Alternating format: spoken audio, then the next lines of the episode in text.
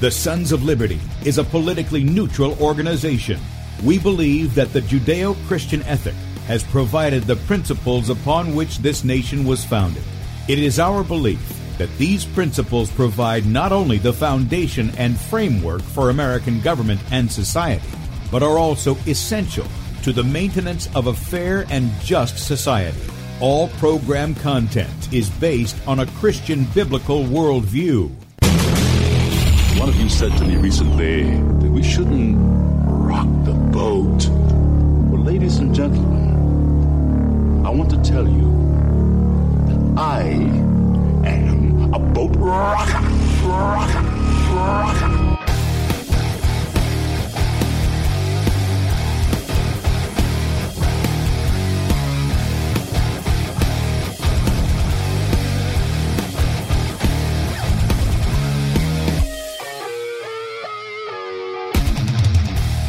I will not wear the mask. I will not wear the mask. I will not wear the mask. I will not wear the mask. I will not wear a mask. I will not get the vaccine. I will not get the vaccine. And I will not get the vaccine. I will resist evil. I will resist evil. I will resist evil. I will submit to God. I will submit to God. I will submit to God. In the Lord I will praise his word. In God I have put my trust, and I will not be afraid. Hear my prayer, O Lord, and let my cry come to you. Do not hide your face from me in the day. For the Lord is the great God, and the great King above Rise all. up, O judge of the earth, render punishment to the proud. Lord, how long will the wicked, how long will the wicked triumph? Righteousness and justice are the foundation of I hate the work of those who fall With away. my mouth I will make known your faithfulness to all generations. For I have said, Mercy shall be built up forever. Your faithfulness you shall stand. On an instrument of ten strings, on the lute and on the harp, with harmonious sound. For you, O Lord, have made me glad through your works. I will You, O triumph in the works of your hands. are on high forevermore. For behold, your enemies shall perish. All the workers of iniquity shall be scattered. I will defy tyrants. I will defy tyrants. I will defy tyrants. I will defy tyrants. I will defy tyrants. And with that, good morning, America. Welcome, Christians, conservatives, constitutionalists, liberals, libertarians, communists, Islamists, LGBTQ, RSTV, WXYZ people, all the boat rockers who are in the house, and anybody else I may have missed to the Sons of Liberty radio show here on Red State Talk Radio, where we use the Bible and the Constitution not to see who's on the right or the left, but who is on the straight and narrow. I'm your host, Tim Brown, coming to you live from the U.S. occupied state of South Carolina. Actually, I'm not coming live. We're pre recording this uh, due to the scheduling we have with our guests. Uh, but nevertheless, I'm live at this moment.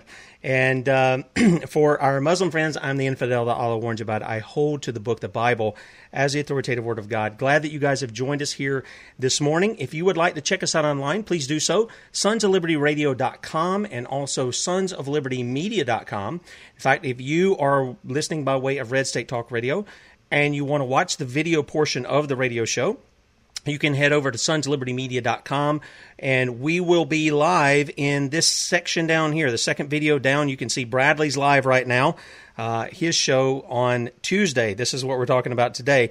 But if you'll click on that that's right you can see the face that's made for radio and I got my chia pet beard going on, so we're gonna we're gonna have some fun with that too. But you can also click on the platform there and join us in the chat. We got a lot of friends who join us in the chat uh, early in the mornings, and uh, we appreciate you guys and your support and everything. We're also on beforeitsnews.com right there on the top of the page, dlive.tv at the Sons of Liberty. We're on Roku, on Cutting Edge TV, and a number of other outlets pick us up and put us out there, and we're grateful for those guys as well. Now, if you want to see Bradley, he'll be in this section live on the day that we're playing this, which will more than likely be Thursday of this week. Also, if you would subscribe to our email newsletter, we don't rent you. We, we don't rent your email. We don't spam you. We don't sell it to anybody. Uh, you get one email from us a day. That includes all the articles we have, including the morning show archive. So everything we're going to talk about here, all the videos, all the articles, um, any kind of uh, demonstration that we've got here, all of that gets put in sort of an article format so that you can go back and you can look at it yourself and then you can share that information with other people. And then finally, if you agree with our message and you want to support us, we don't ask you for money, but it does cost money to do everything that we do from internet to radio to going to the 50 states and presenting our Christian and constitutional heritage. All that costs a lot of money. If you want to help us, then we have that need. There's a donate button. Please make a donation and help us out, or you can become a son or daughter of liberty and partner with us monthly. You can also go to our store and pick up items there. They're great conversation starters as well as equipping tools. And uh, this week, we have the Sons of Liberty dog tags, and I thought I had pulled that up. I'm not going to show them to you uh, today, but the Sons of, of, Liberty dog tags got some hanging here with my dad's dog tags as well. But uh, you see, they got First John 3:18 on the back, Sons of Liberty on the front. They're made out of high quality metal. They're way better than the things they give in the military.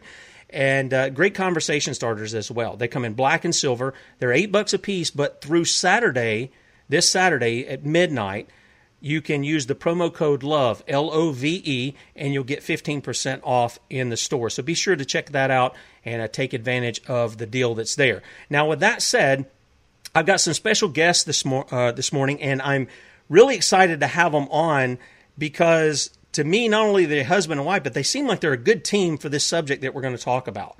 And so let me give them a proper introduction, and then I will uh, bring them on, and we'll we're going we're going to be talking about this Miami building collapse that took place a couple of weeks ago.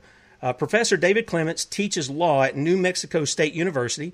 He was a longtime prosecutor that oversaw six law enforcement agencies and tried many high profile cases, including first degree murder. He came to national prominence after appearing on Tucker Carlson after standing up to his university's targeting of conservatives He's also a contributor to uh, Steve Bannon's War Room on election integrity issues.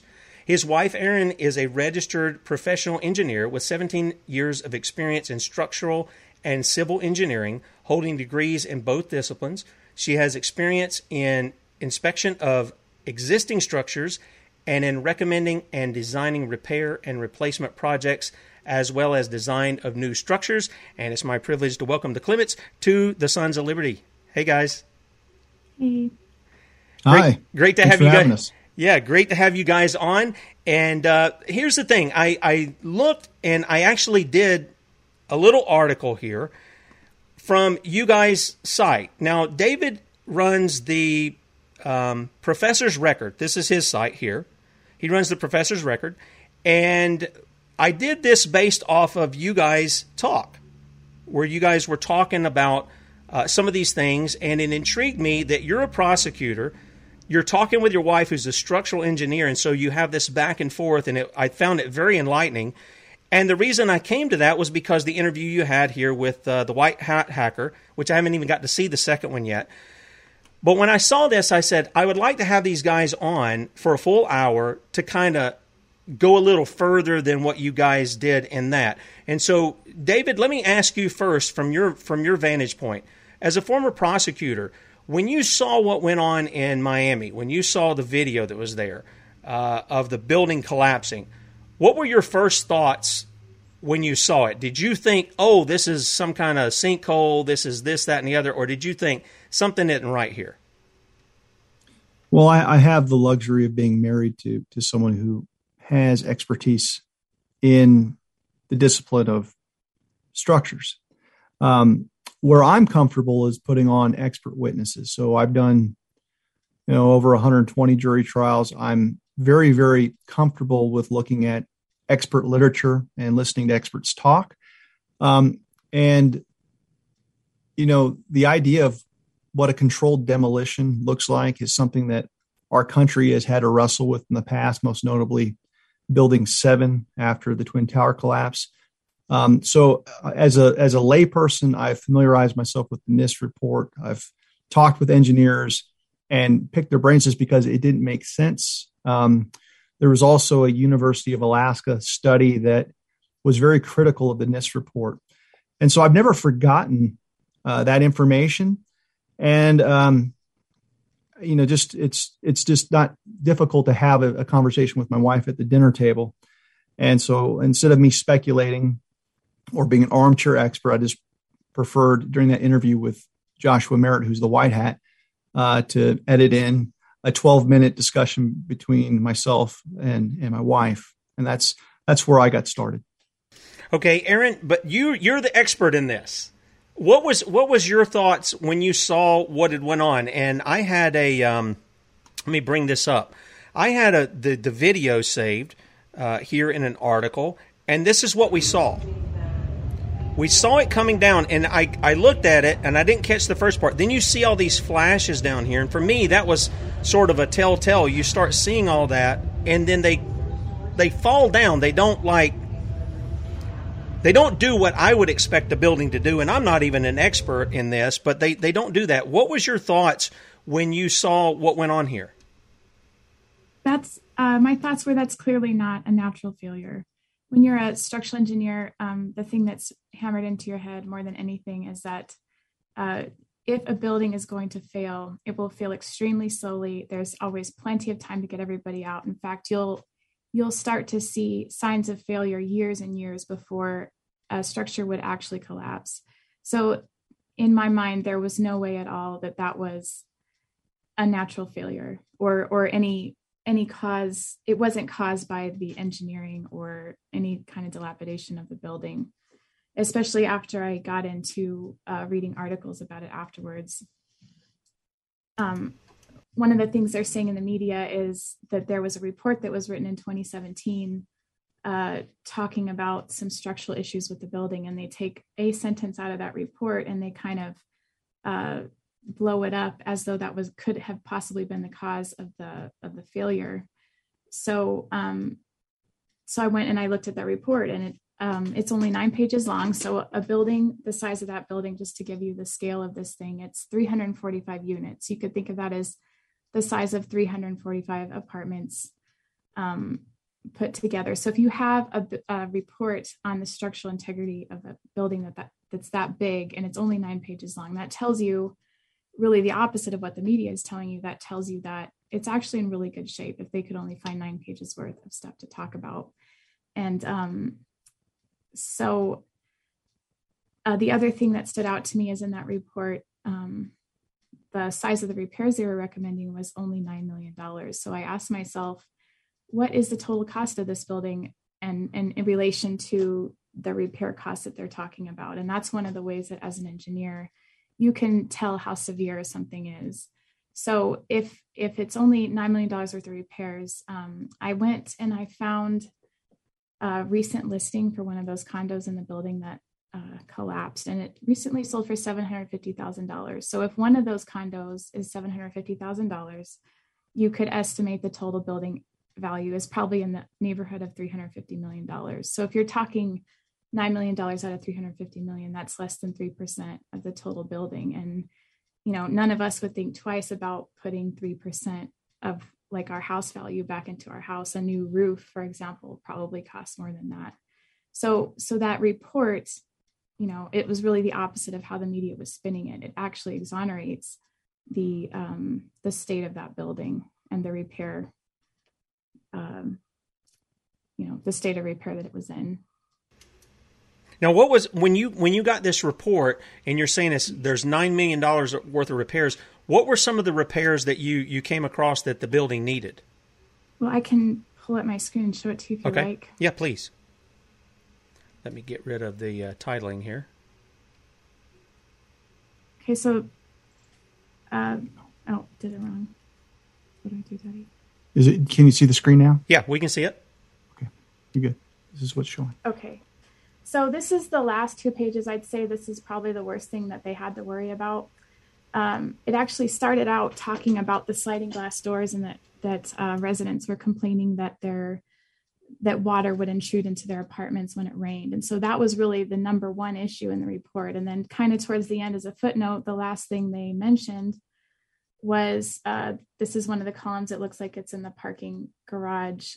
Um, and it looks like maybe a car hit the hit the corner knocked off some concrete.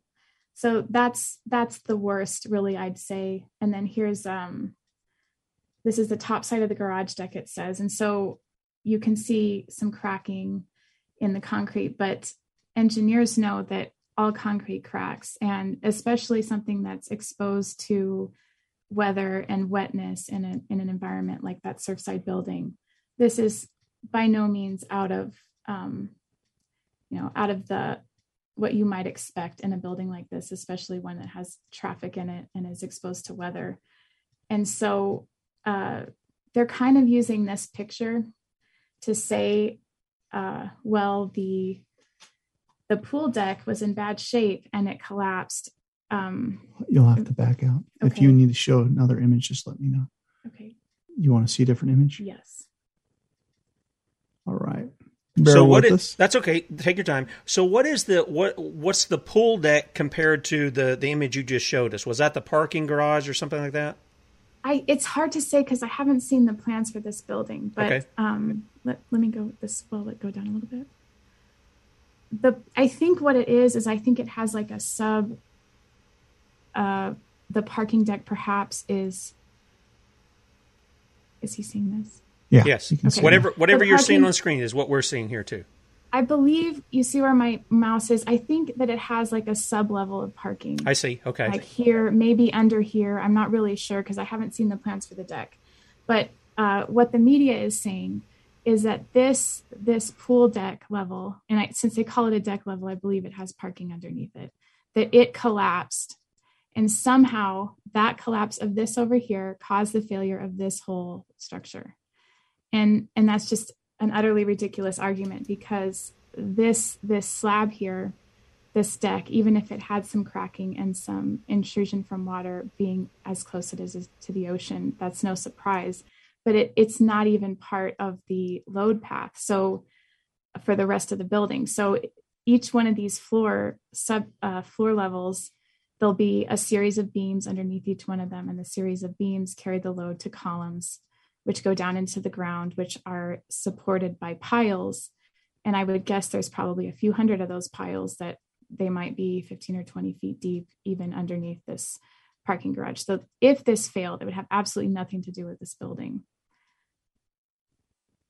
Okay. All right. Now I again I'm kind of baffled at how this ends up being um, nine million dollars worth of stuff. You got some leaky seals around some windows. You got a couple of things, and and I'm not uh, ignorant of construction. I worked for 18 years in construction. I was a roughing guy doing a you know wiring and coming back and doing the the the, the finishing of putting in fire systems and closed circuit TV and all this kind of stuff. So I, I have a little understanding, but I don't have any I don't have a lot of experience in these steel structures and uh, with the cement. And I was fascinated at how you laid that out that they they build it that way not only for strength and support but also so they can see when there is problems that come about. Could could you explain to our audience how that is with these steel and concrete structures how they begin to show so that people know hey we need to get in here and do something about that? And usually i think you said it get they have plenty of time to do it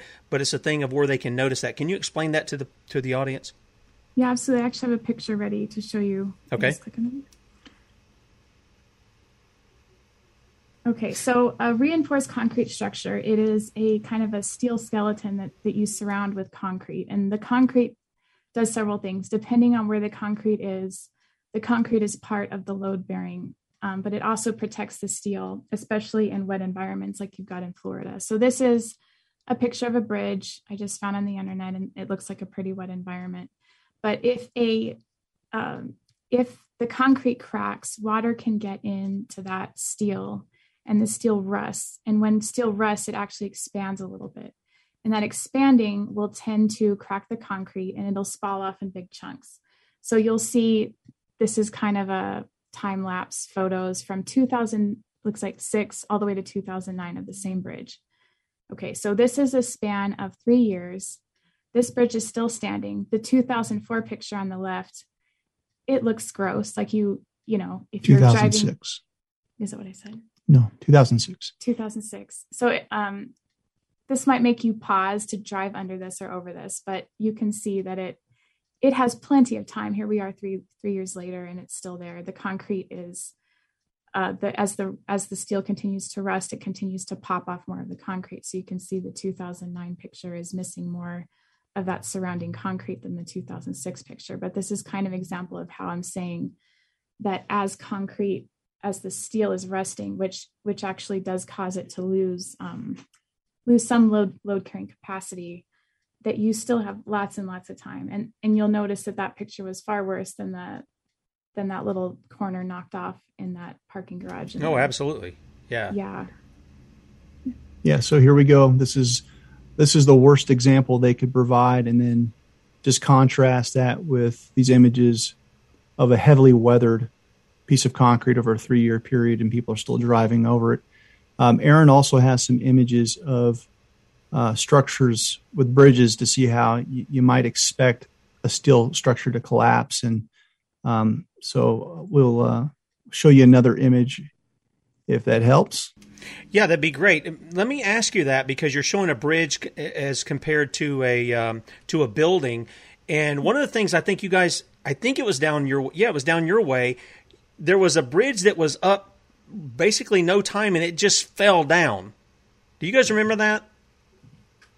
Uh, the bridge I had in mind to to talk about was the I-35W bridge in Minneapolis. I don't know if you're familiar with that one. I'm not sure. I was thinking the one just a few years ago. It collapsed and there were several cars under it. it I mean, the whole bridge just went down. And I can't. I was thinking it was down there in Florida, uh, but I, I, don't remember the name. Well, yeah, I'm not sure, but I, I have some firsthand knowledge of of the I-35W bridge. Okay. Um, yeah, I'll just do that and then share. So we happened to actually be living in Minneapolis, St. Paul when this bridge collapsed. And uh, one thing about bridges is they're far simpler structures than buildings. So the building, like in Surfside, it has um, just a massive amount of redundancy. So if you lost a column, you have several other, probably hundreds of columns that could. Uh, structures tend to um, spread the load out. If you lose a member, it will go to other members. We call that redistributing load. And so um, buildings are are so redundant that that you can be sure if you lose a column, the rest of the building is is not going to just fall down. So bridges, on the other hand, are are quite a bit simpler. They have redundancy, but not quite as much. So this was a terrible failure of a bridge um, going over the Mississippi River in Minneapolis, and it it happened uh, while this bridge was under construction, and it was a catastrophic failure. Now, one of the things I want to point out about this picture is this is a catastrophic failure but look at how intact the pieces of this bridge are so you can see it it kind it fell down but it stayed essentially in big chunks of pieces and um, when you compare this to the surfside images it's just it's already disintegrated into tiny pieces of rubble and dust and even as it was falling down you could see the the clouds of dust That's a good one. the clouds of dust you know, in that video that you showed earlier. Now, is so, this this image is from the uh, the the the Miami building, right? Yes, yes. Okay. So just compare the bridge to this one, and then the other thing about that bridge um, is when we lived there, uh, it was on a, a, on a bike path that I actually rode my bike on a couple times a week, and I would stop because I was interested as a structural engineer to see um, the rescue operation and then what they did with the pieces afterwards. And I noticed that they took months and months and they they reconstructed that bridge. They kind of took the bent up pieces and they laid them out on the bank. And they had a an engineer who actually was a professor of mine when I was in school and he was a bridge expert and he went down and and they examined it very carefully and they found uh, the exact connection that had failed and they figured out why it failed and why it was catastrophic because structural engineers above all never want to see catastrophic failures. We always want to see real slow ductile failures. So because above all, we want to protect life um, Amen. for the people that use our structures. So just the difference in that um, investigation that they did, where they took months and they were very careful and they preserved everything as they were as they were doing it because uh, they wanted to make sure that you know if there had to be a change in the building codes or what what how did the building codes codes fail or how did the designer fail in that in that um, that design. And that is the opposite of what you see in surfside where they um, not only are they not preserving it but they actually took down the part of the building that didn't fail immediately which you know if it was me i would use that standing structure to go if i really believed that this building failed because of like not being code compliant or because of uh, failure to maintain it correctly, you would want to inspect the, the structure that was still standing um, and see, you know, what went wrong here. But now that it's gone, you can't really do that. Yeah, and one of the things I, I'd add is is that for for folks that saw the controlled demolition of the standing part of the building, it's it's virtually impossible to distinguish between how that building fell with the official narrative versus the one that came down and the explanation is some type of sinkhole. And so one of the things that was illuminating that Erin provided in my interview with her was the idea that you could have a, a pancake effect. So there can be collapses, but for the most part, you're still going to have super large portions of the building uh, remain intact, and you've got nothing but dust and debris. Um, and it was also reminiscent because I don't know if some of your listeners are, are familiar with. Again, the World Trade Center in Building Seven was uh, there was a lot of controversy over the steel being shipped off immediately, and so that was another you know bizarre occurrence in the engineering field where people really want to know and examine what went wrong. Let's let's do our analysis. And so, um, you know, if if I were going to have Erin on the stand, and this was litigation, you know, we talk about certain standards like negligence and certain professional standards. How do you figure out what went right and what went wrong? And normally you would have this information and you wouldn't um, cover rubble and rock with more rubble and rock within weeks. So all of that was pretty alarming.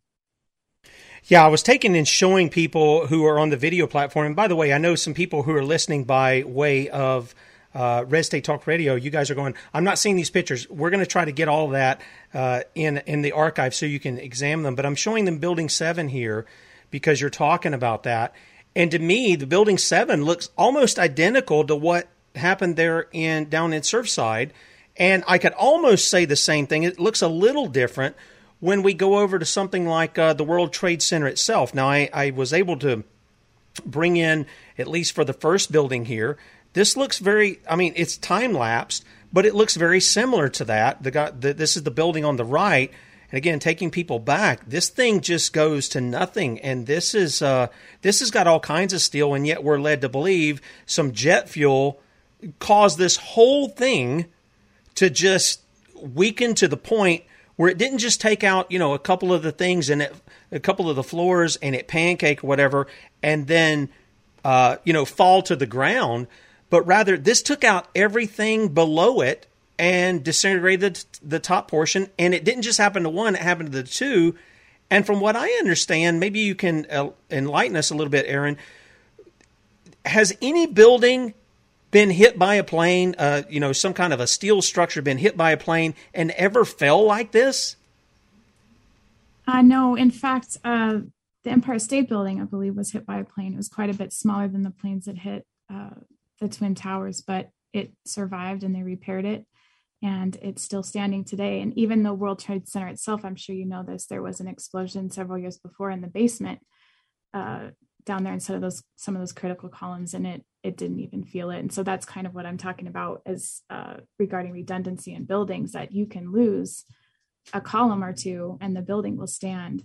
And so I guess my diplomatic answer about the two towers, the twin towers, is um, those buildings, uh, as I understand, were designed to withstand the impact of an airplane. Now, I can't say that they were, uh, they considered, you know, the rising temperature of the steel and how it weakens when you have jet fuel burning. And so we could say, well, I don't know, like what would happen because we've never flown a building into a, or I'm sorry, a plane into a building just to see what would happen. But when you compare that to Building 7, which failed in exactly the same way, um, that is to me it's absolutely ridiculous to think that building seven. Yeah, let me jump in real quick. Um, you know, a lot of folks, eh, the the psychological implications of of the causes of building failure of the World Trade Center, you know, it's very controversial. Um, building seven, the reason why we go there is because there wasn't. You don't even have to account for a plane striking the building. You don't have to account for jet fuel. Um, so uh, that's something to keep in mind. Excuse me. Okay, well, that, I agree with you. And so uh, now we go to the prosecutor side.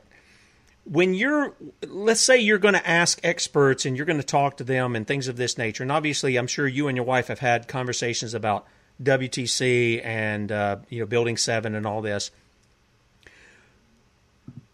What's your gut tell you when this happens?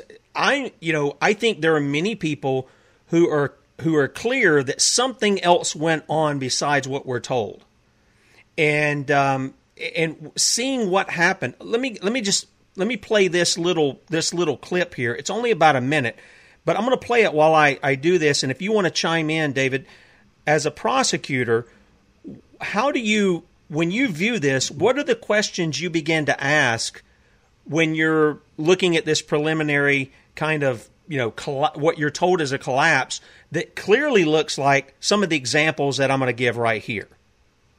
These are some of the, this is just a minute of different demolitions that are happening. Look how straight down it falls. All of these buildings that we've talked about have done that. Now some of them break apart different, and I guess that's depending on the company that does the collapse, but they basically just fall right in on themselves. What what is your look when you see WTC, WT7, um, and the the Surfside collapse? What's your first inclination to ask about what's going on there? Well, one that it just it doesn't take a rocket science or an engineer to to see that these are all different forms of controlled demolition. And so you have strategically placed charges to bring the building within its footprint. And the reason why you would do that is because you're worried about liability for compromising structures that are nearby. You want to bring down the building itself without, and at the same time, minimizing dam- damage to surrounding structures. And you have the same thing here with the Surfside building collapse. So, as a prosecutor, if there's going to be an alternative theory that this looks like controlled demolition, but we're being told it's not, that there's some other explanation, well, um, the prosecutor or the trial attorney has the right to inquire. And what's the most troubling thing about all of these narratives is that inquiry is being shut down, and the press, instead of asking questions, is just promoting a, a one narrative, and it's uh, and it's an anomaly. There's just you, you other than you know building seven there's just no other uh, examples that are out there that support that conclusion that the uh, surfside building collapsed due to a sinkhole. Uh, there's just nothing out there so what you do in building your case is you talk to eyewitnesses you start talking to the people that live there we haven't heard from the residents of the surfside building um, and, the stuff that we have heard is not consistent with um, what we've been told. And, and, so when you look at the NIST report, which was what was put out for WTC, it was very bizarre. It was very controversial. Most architects and engineers that looked at it weren't convinced. In fact, there were thousands of architects and engineers that signed petitions saying this just does not comport with the laws of physics. And it wasn't until more recently that the University of Alaska, I think it was either in Anchorage or Fairbanks, did a $200,000 plus study on the NIST report and debunked it. And so the latest science is not consistent with what we've seen. So, as a prosecutor, I'd want to have the experts from the University of Alaska to talk about this. I'd like to have people with my wife's pedigree talk about that.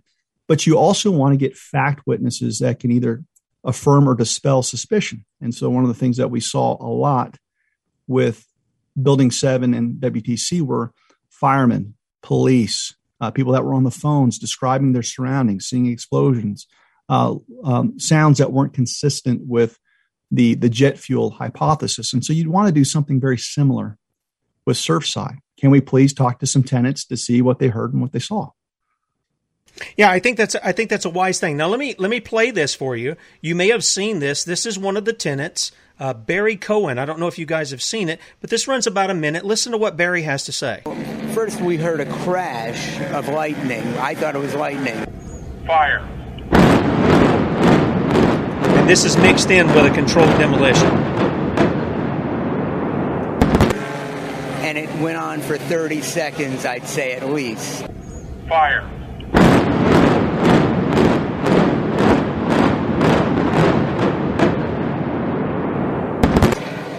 And it was as loud as you could ever, the loudest thing I've ever heard. Now I know what a, a, a building collapsing sounds like.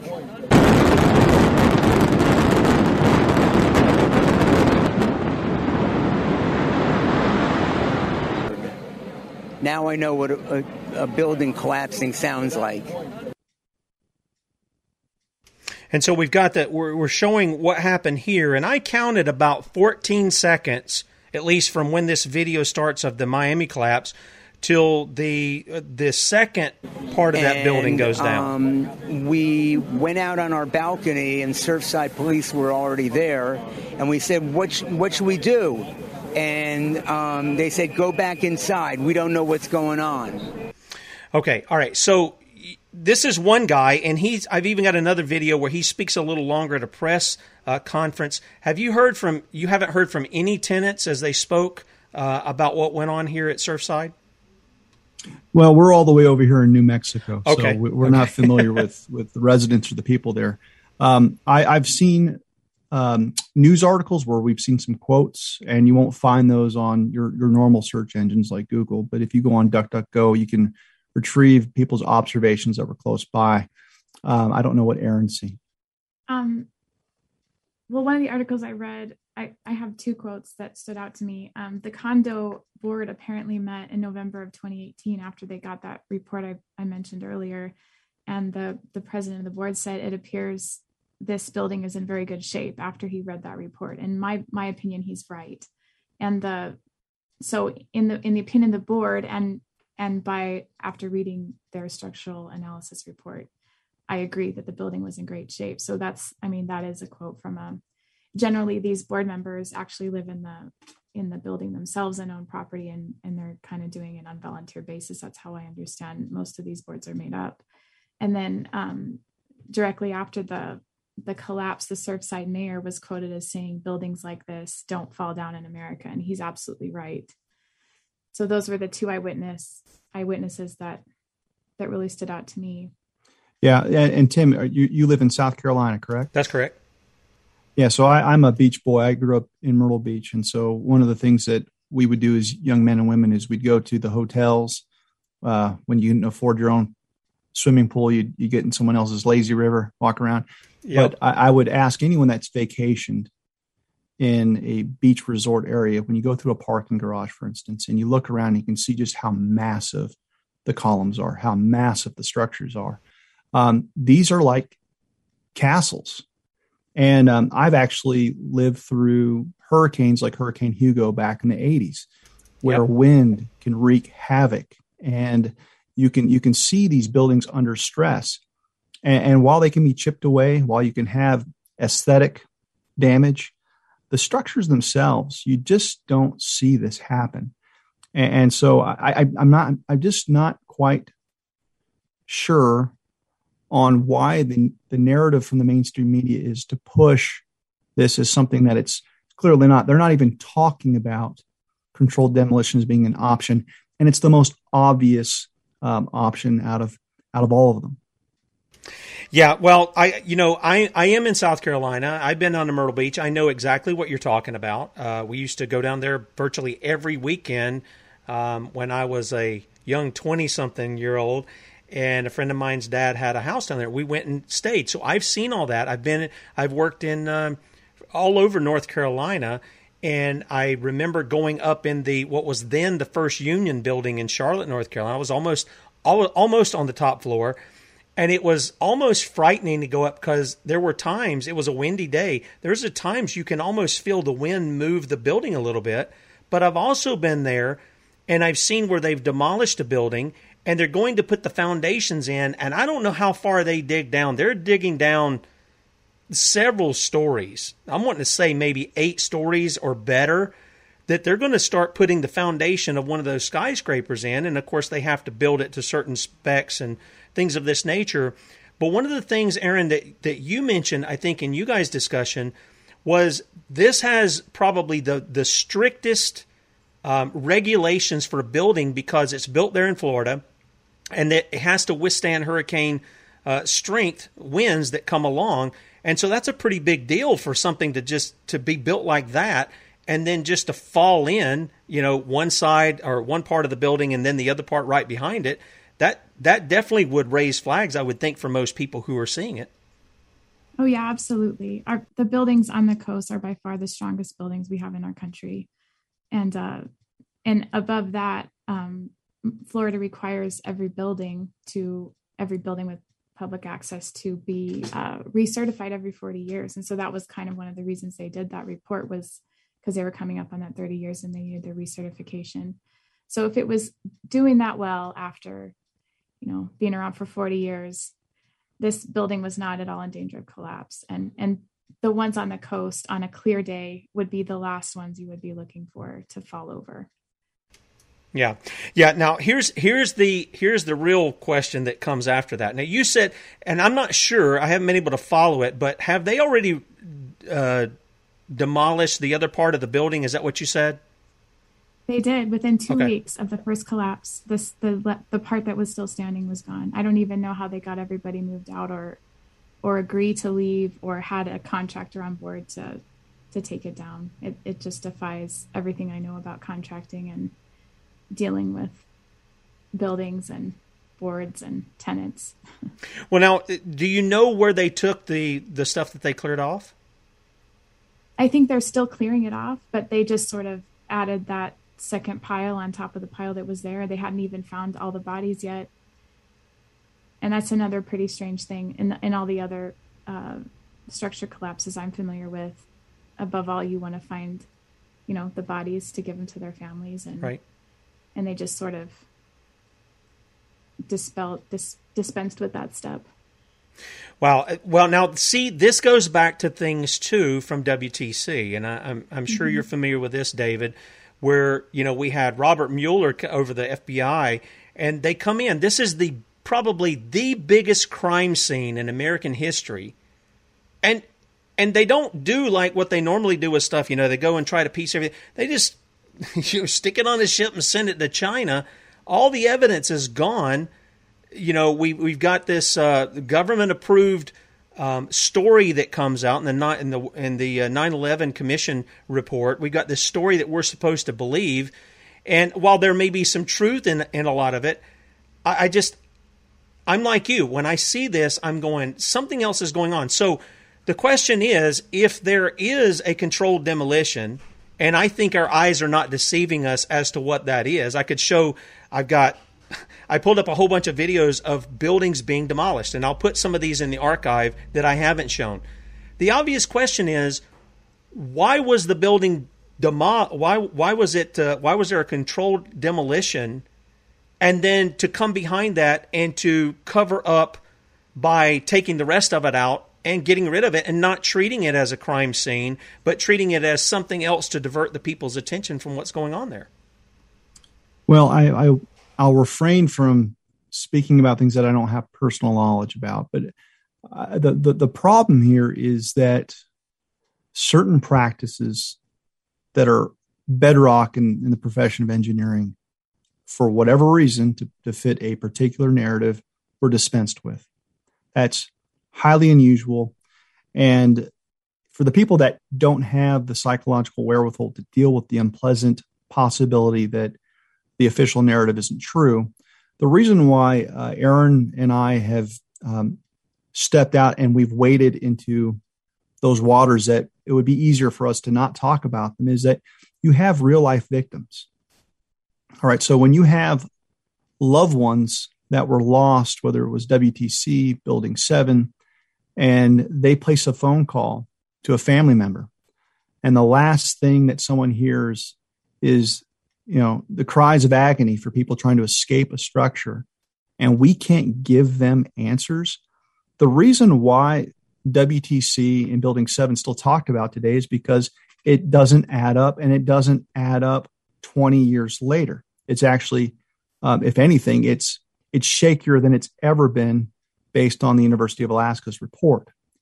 So um, we have to look at motives. Now, there are a lot of interesting things that were, were put out there with the World Trade Center on the storage of uh, classified information. There was um, an audit that was being conducted through waste with uh, wasteful Pentagon spending. Some of that information was housed in Building 7. Um, You had an insurance policy that was adjusted within the calendar year that happened to account for terrorist events that was written in. And then there were whistleblowers that I can't um, tell you whether they're credible or not, but they've gone out on record saying that there were um, opportunities for floors to be blocked off, which would allow someone the opportunity to control or place control charges. Um, this stuff you can find. You can go down the different rabbit holes, and it's there. Um, what's troubling to me isn't whether you believe me or believe the, the victims of uh, these, well, we'll call them controlled demolitions. It's that inquiry's been shut down and people are attacked, um, and they're not they're not able to follow the normal scientific processes. Surfside is still too new for me to really have a good sense. There has been a discussion about whether or not uh, there was someone by the name of um, Pat McAfee, which isn't the same thing as um, John McAfee, but there is a suggestion that he might be a family member. I don't know if that's been proven or disproven. There's so much misinformation floating out there. Um, but that would be a low hanging fruit uh, example of McAfee claimed that he had a dead man switch. He claimed that he had damning information of many government officials.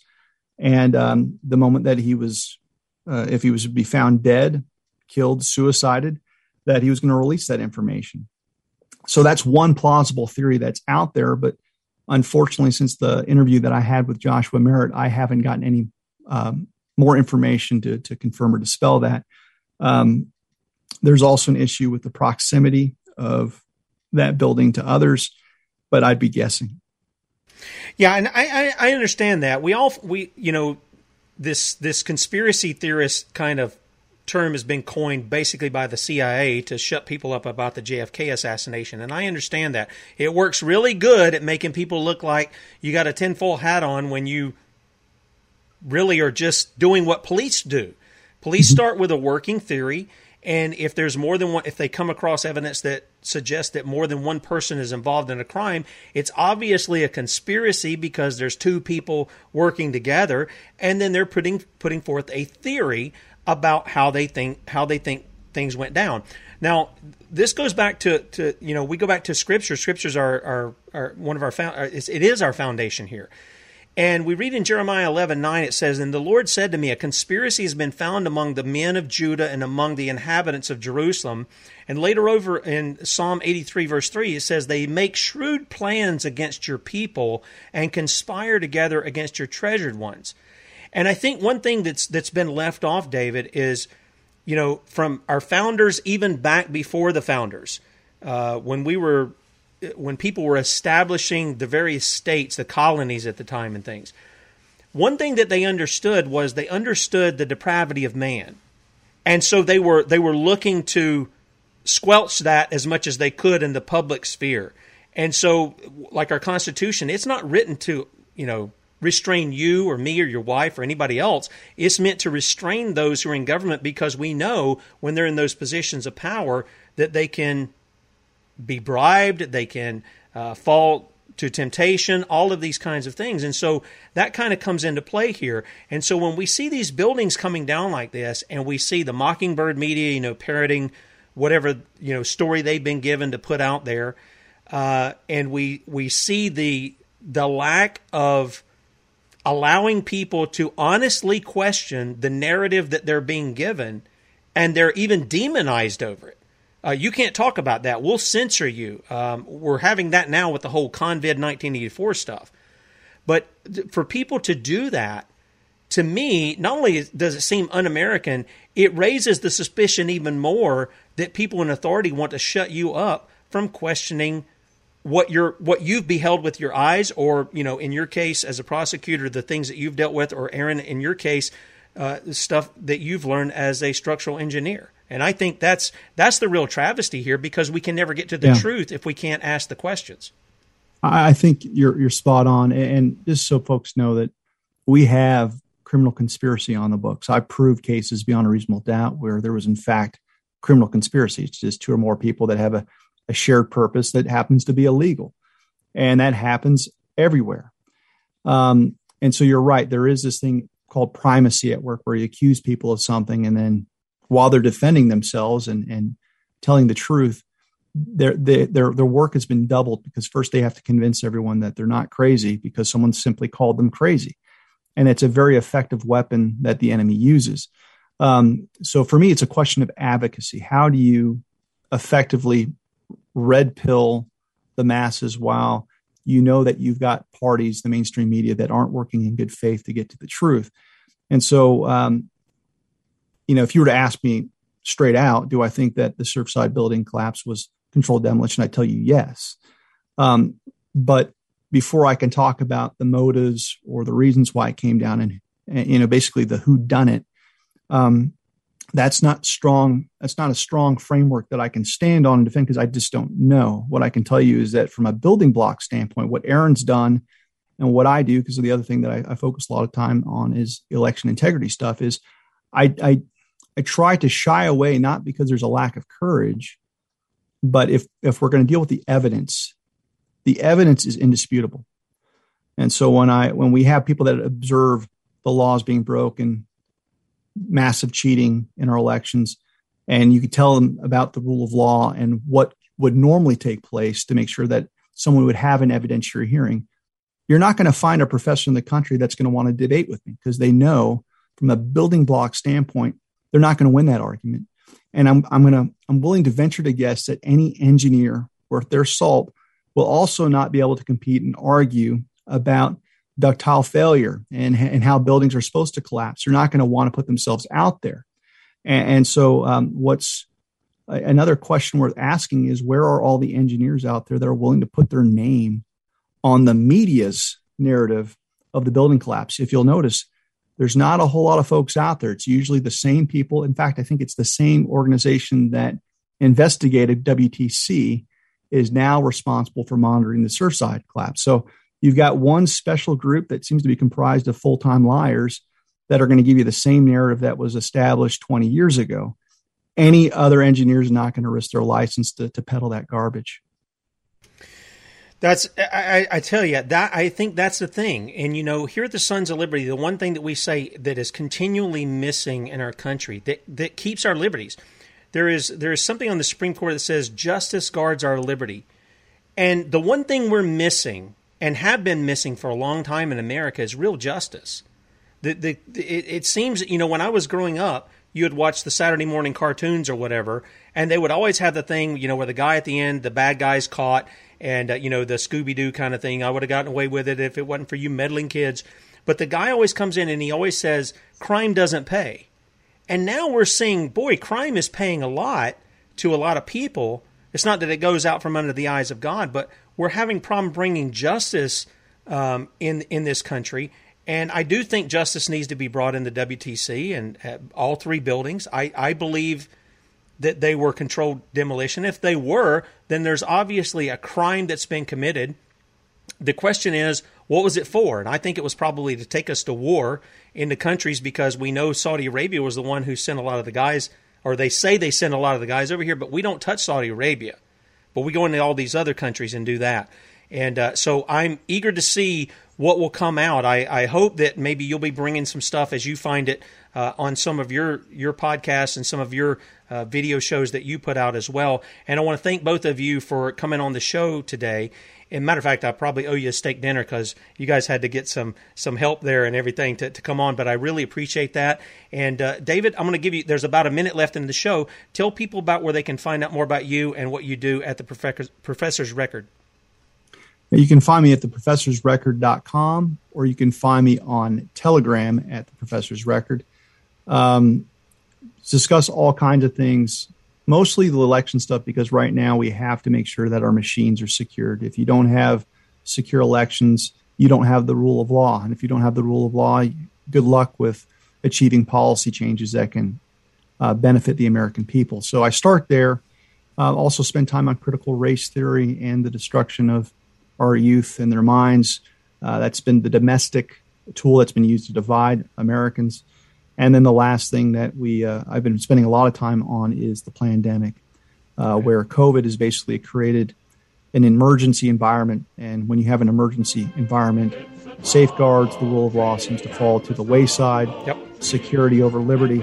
And so uh, I'm trying to educate folks on all three um, legs of the stool, the stool, so to speak. Okay, and David, we, we got to cut it we, off. We got to cut it off here. Guys, check us out at 6 a.m. tomorrow. See ya.